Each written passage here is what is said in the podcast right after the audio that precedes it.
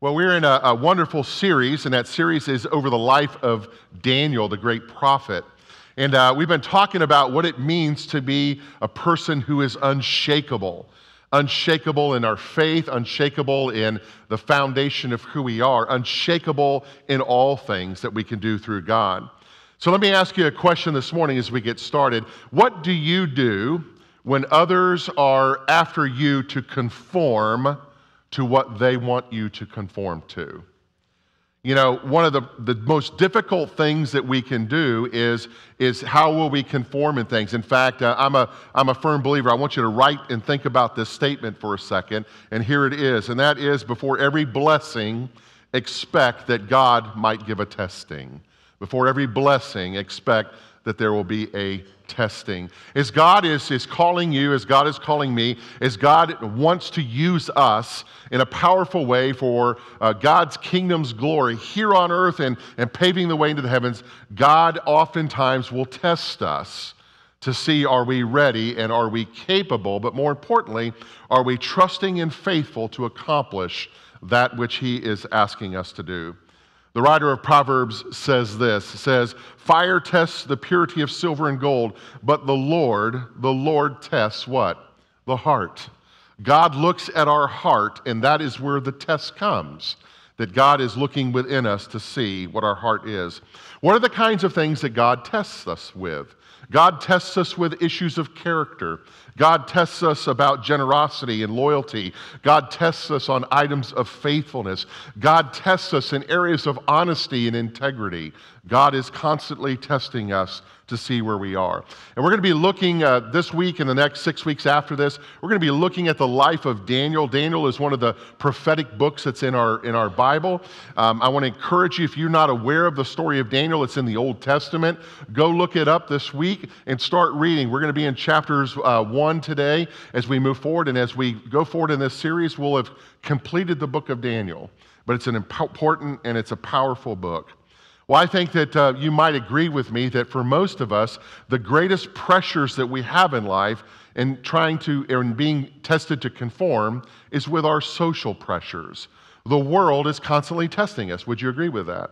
The world is constantly enticing and throwing things our way and asking us to buy into. Whether it's your boss, whether it's the government, whether it's the IRS, whether it's uh, some uh, influencer in our community, we are constantly being influenced for that. And the way that we get influenced oftentimes tests our consciousness. It tests, our conscious nature. It tests us to the very core, the values that we hold, the foundation of where we are. And we are oftentimes tested. And the question becomes how will we respond when we are asked to conform to things that maybe aren't that which we should conform? We learned last week how King Nebuchadnezzar, the great Babylonian king, had gone in and ransacked Jerusalem and had taken 25% of their population, predominantly males in their teenage years, and had taken and placed them into a three year period of indoctrination. And during that time, Nebuchadnezzar was erasing methodically everything that there was about the identity of these young men. He was taking away their faith, he was taking away their identity, he was taking away their culture. In fact, he took away their Hebrew names and and he named them after pagan gods. And he was wiping away everything, and he was doing his best to brainwash them. They were learning a new language, they were learning a new life. And then all of a sudden, he came in and said, I'm going to teach you how to eat differently as well. And you can imagine for a Hebrew, that was a huge test because our Jewish friends, God had placed them and said, I'm going to set you apart. And part of that being set apart is I'm going to teach you how to eat. And we call those kosher laws today. And God said that this is how you shall be set apart, and the things you shall do, and the things that you shall eat, and the way in which you will diet. So we're going to pick up in David's story or Daniel's story this morning on, on where Nebuchadnezzar is indoctrinating these young boys, Daniel being one of them, into this culture of the Babylonians. It says the king ordered that the young men, the young men that had been placed into his program, that they should eat the same food and wine served at the king's table for where they were being trained. They were going to get the best of the best And they were going to do this for three years. It says, after that, they be, were to become servants of the king of Babylon. But Daniel resolved not to defile himself by eating the royal food and wine. And he asked the chief official, this would be the chief of staff of the palace, Daniel asked him for permission not to defile himself in this way. The word defile in the Old English means not to pollute, not to corrupt. It means uh, to have a loss of purity. When we defile ourselves, we're no longer pure. So Daniel is saying to this organization of Babylon, he's saying, You are corrupting me, you are defiling me, and I will not be defiled in this way. So, when we think about this for a second, Daniel is 15 years old. I mean, what would possess this 15 year old boy to stand up to the most powerful king of the, of the world at that particular time, Nebuchadnezzar? What would it be that would make him defy the king himself?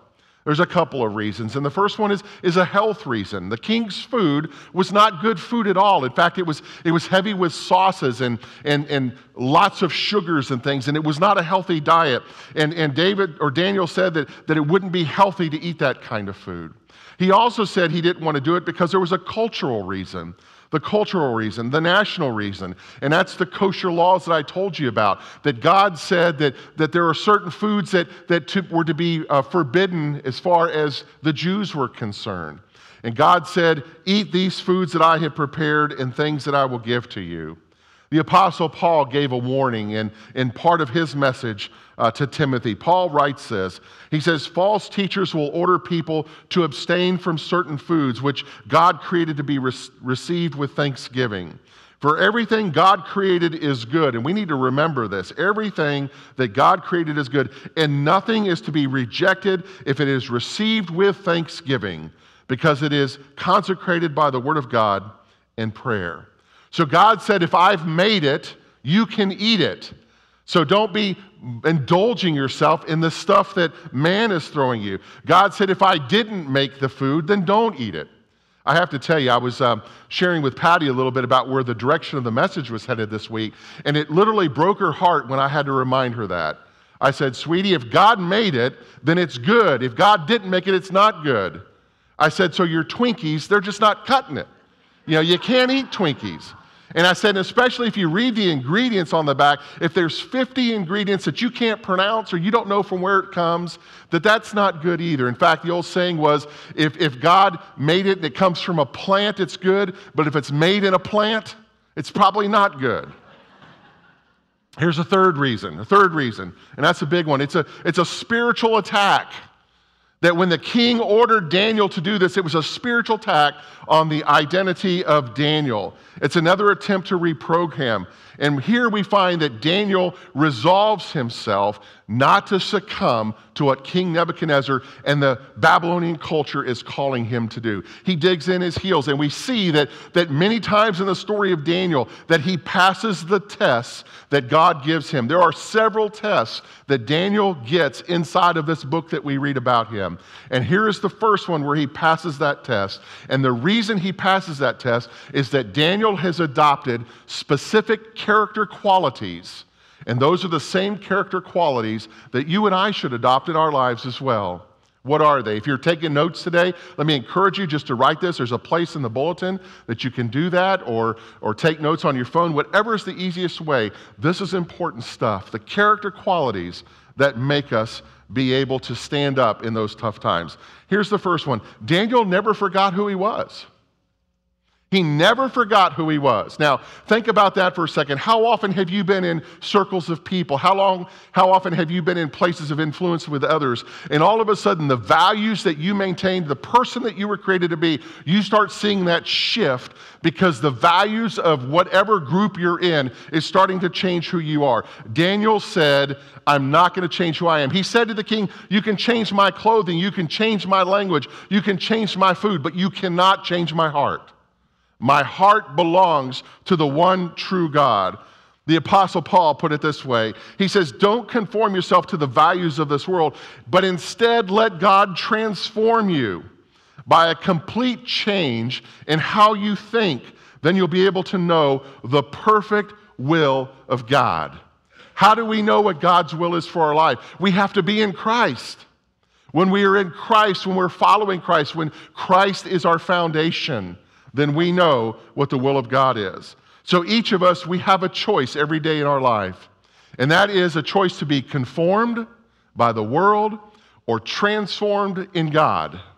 And that's the two lanes that we negotiate and navigate every single day of our life. Conformity means whatever the world says, whatever the world broadcasts, whatever the world entices you to do, whatever the world commands. Conformity says that you will look like the world, you will smell like the world, you will taste like the world, you will be the world. But transform means it's not based upon worldly values. It's based upon scriptural principles. It's based upon the kingdom of God. Here's the second piece of character that Daniel um, held up with uh, that we see here. He says that, that he controlled his ego and his appetite. It says that Daniel made up his mind I'm not going to defile myself with the food that the king has called me to do. Now, think about it. If you were Daniel, you're a 15 year old kid. All right? So you're a 15 year old kid. You've been taken away from your parents. You'll never see them again. You've been taken into a foreign land. You're going to be held captive there, we know in Daniel's case, for 70 years. And the leader of this nation comes to you and says, I'm going to make you special. I'm going to make you great. In fact, leave behind everything that you know and come and be a part of my palace. Eat the food that I get to eat. Be a part of my chosen. I'm going to make you great. I'm going to give you everything that you want, all your pleasures, your desires, everything that could possibly be a want in your life. I'm going to give all of that to you if you will just do what I have to say. Can you imagine a 15 year old? Could, could you put that down? How many of you are, that are maybe 65 or 75 could put down that kind of offer? That's the kind of offer that is enticing.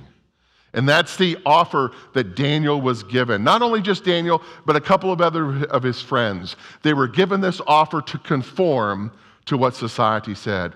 But Daniel looks at the great King Nebuchadnezzar, and Daniel says that, that I'm, not, I'm only going to serve you because God has commanded me to do this. I'm not serving you because you're my king but I'm serving you because God has placed you in my life at this time to be my boss, my earthly boss. But I'm going to maintain my values of God Himself.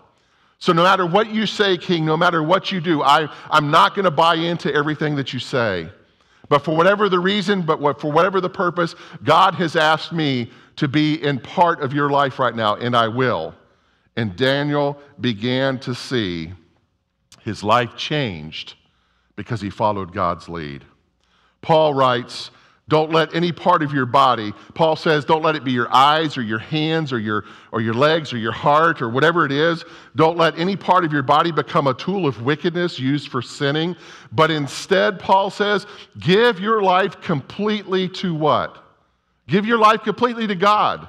He says, give your life to God because you want to be a tool in the hands of God used for God's good purposes.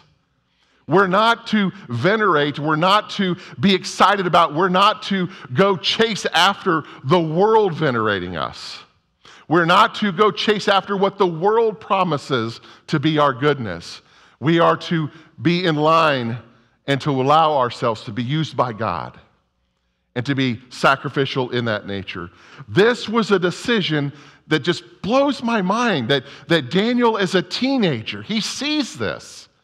How many 15 year olds would see this? I don't know that, that maybe I would see that as 35. Just see, making sure you're listening, making sure you're listening.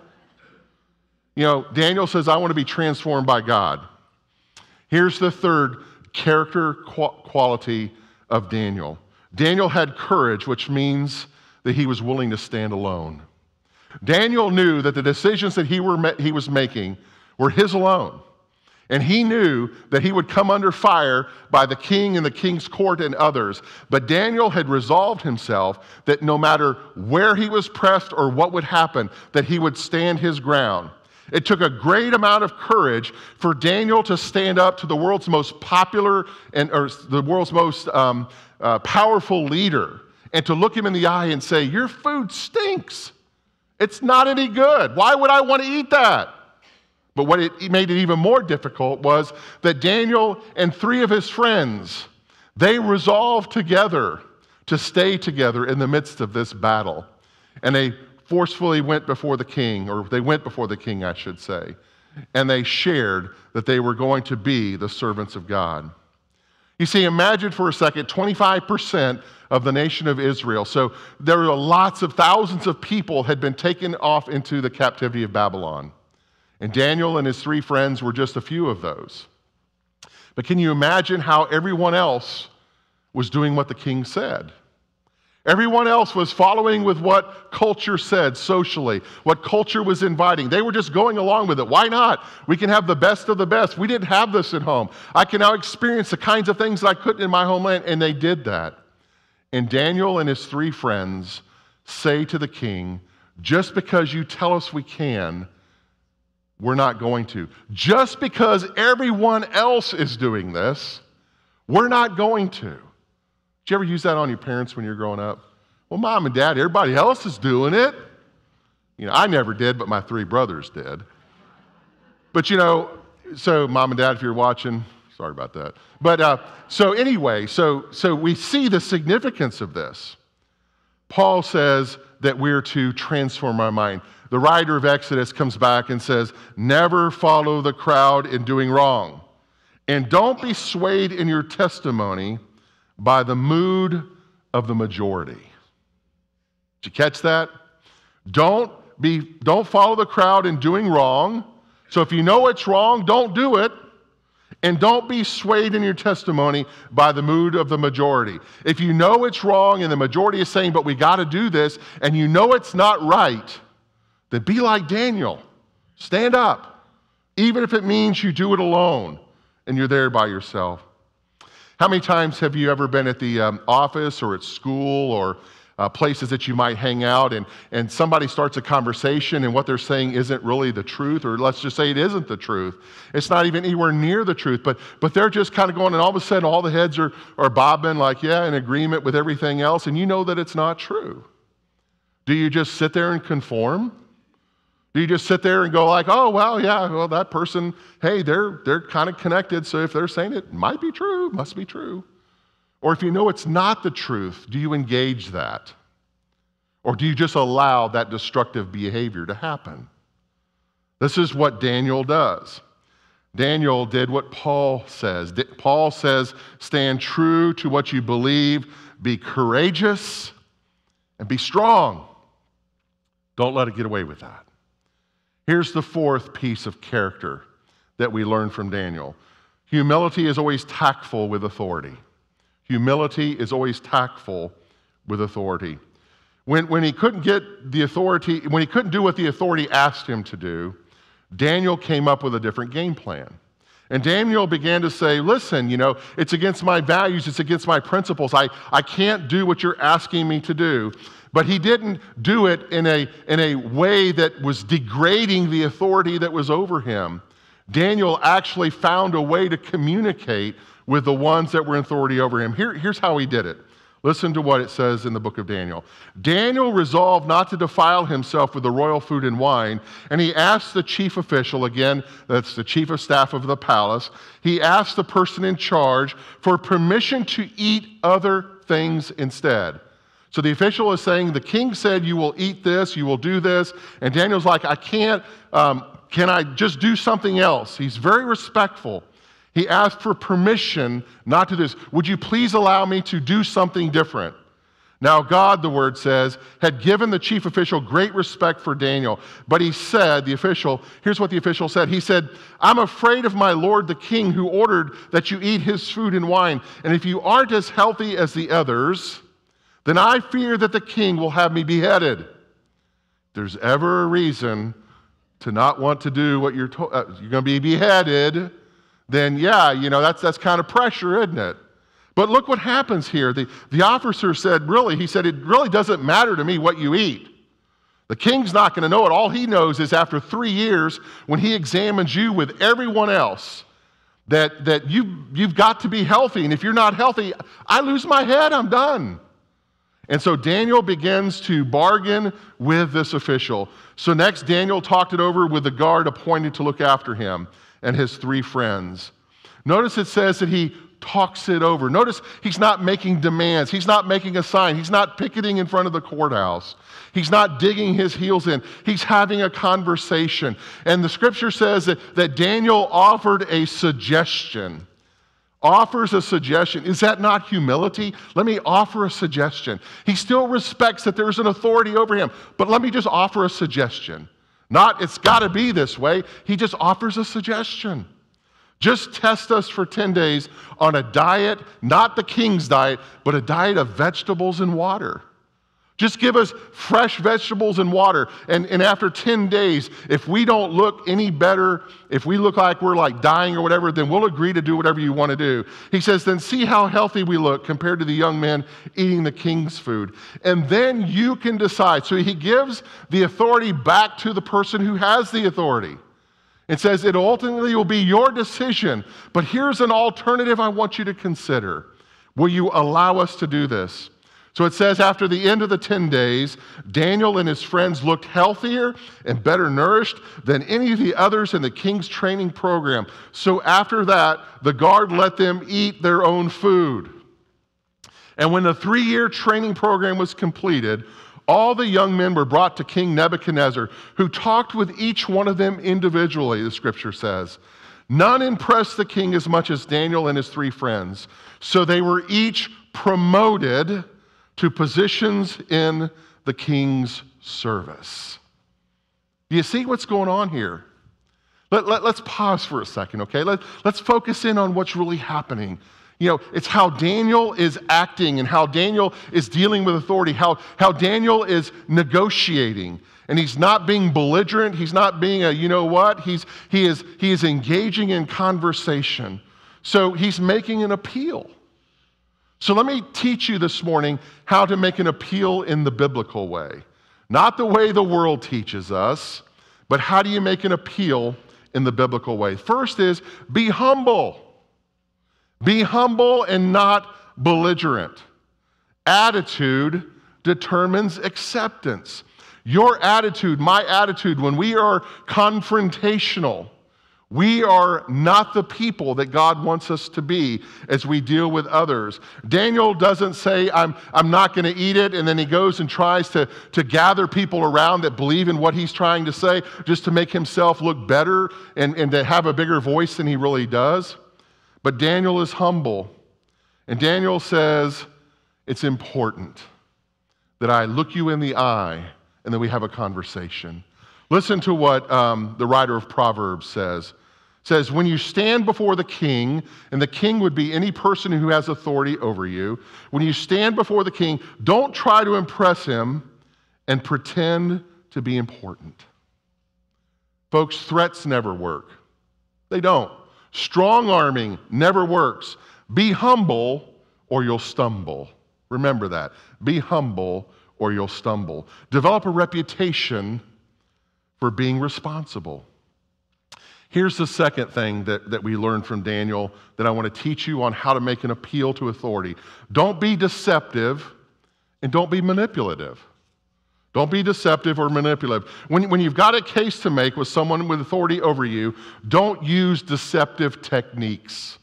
Don't go behind the scenes. Don't go have meetings in rooms. Don't go make phone calls or send it, uh, emails. Don't go build this coalition of things. Paul says that's not how we're supposed to do it as followers of Jesus. In fact, Paul says we reject all shameful and underhanded methods we reject all shameful and underhanded methods. In other words, don't do office politics, don't do the behind the scenes stuff. Paul says we reject all of that. That is not the way. He says we do not try to trick anyone and we do not distort the word of God. I mean, this is, that's, that's the definition of integrity. We're not going to distort the word of God. Paul says we tell the truth before God and all who are honest know that. God will honor your honesty. If you're honest, even if you disagree, if you're honest and you do it the right way, God will honor that. And, I tr- and trust me, the leader in which you're speaking to, or I'm speaking to, or we are speaking to, they will honor that too. They will hear what we have to say. Here's the third thing we learned from Daniel appeal to the leader's goals and the leader's interests. Appeal to someone else's goals, someone else's interests. Start with the things that are important to them. When you're husbands, when we're talking to our wives, wives, when we're talking to our husbands, when we're talking to our spouses, we should never enter those conversations solely pointing out what's important to us. We should come alongside our loved one and see what is of most value and importance to them. And then that's where we start as we move forward. That's exactly what Daniel did. Daniel said, Listen, I think we have the same goal. The king wants us to be healthy. I want to be healthy. My friends want to be healthy. But, but how to get there, we're, we just have a different perspective. We have different ways in which to accomplish. So we have the same goal. But how we get to the goal is different. You want us, and the king says we have to eat his food and we have to drink his wine and we have to do it his way. But you know what? We think we can do it better and accomplish the same goal. So it's a win win. Because if the goal is that we're, that we're healthy, isn't that what we're after? So it doesn't matter how we get there, it's just that we get there together. And he talks this over. And that's where he goes through this whole 10 day test. And he says, if it doesn't work after 10 days, then you can decide whatever it is you want us to do, and we'll do that. Not to get political, but I'm going to get political. I wish that we would handle politics that way. That as Christians, we would see that that is the right way to handle politics, that, that, that it's not about getting our way, it's not about pressing someone up against the wall, it's not about rattling swords, it's not about trying to lift up the sense of antagonistic behavior, but it's trying to get to the same goal together, even if we think there's a different plan. It's not the plan, it's the goal. And that's where we need to agree. Here's the fourth one choose the right place and choose the right words. Choose the right place and the right words. Where's the right place? It's private. You don't go lambast somebody publicly.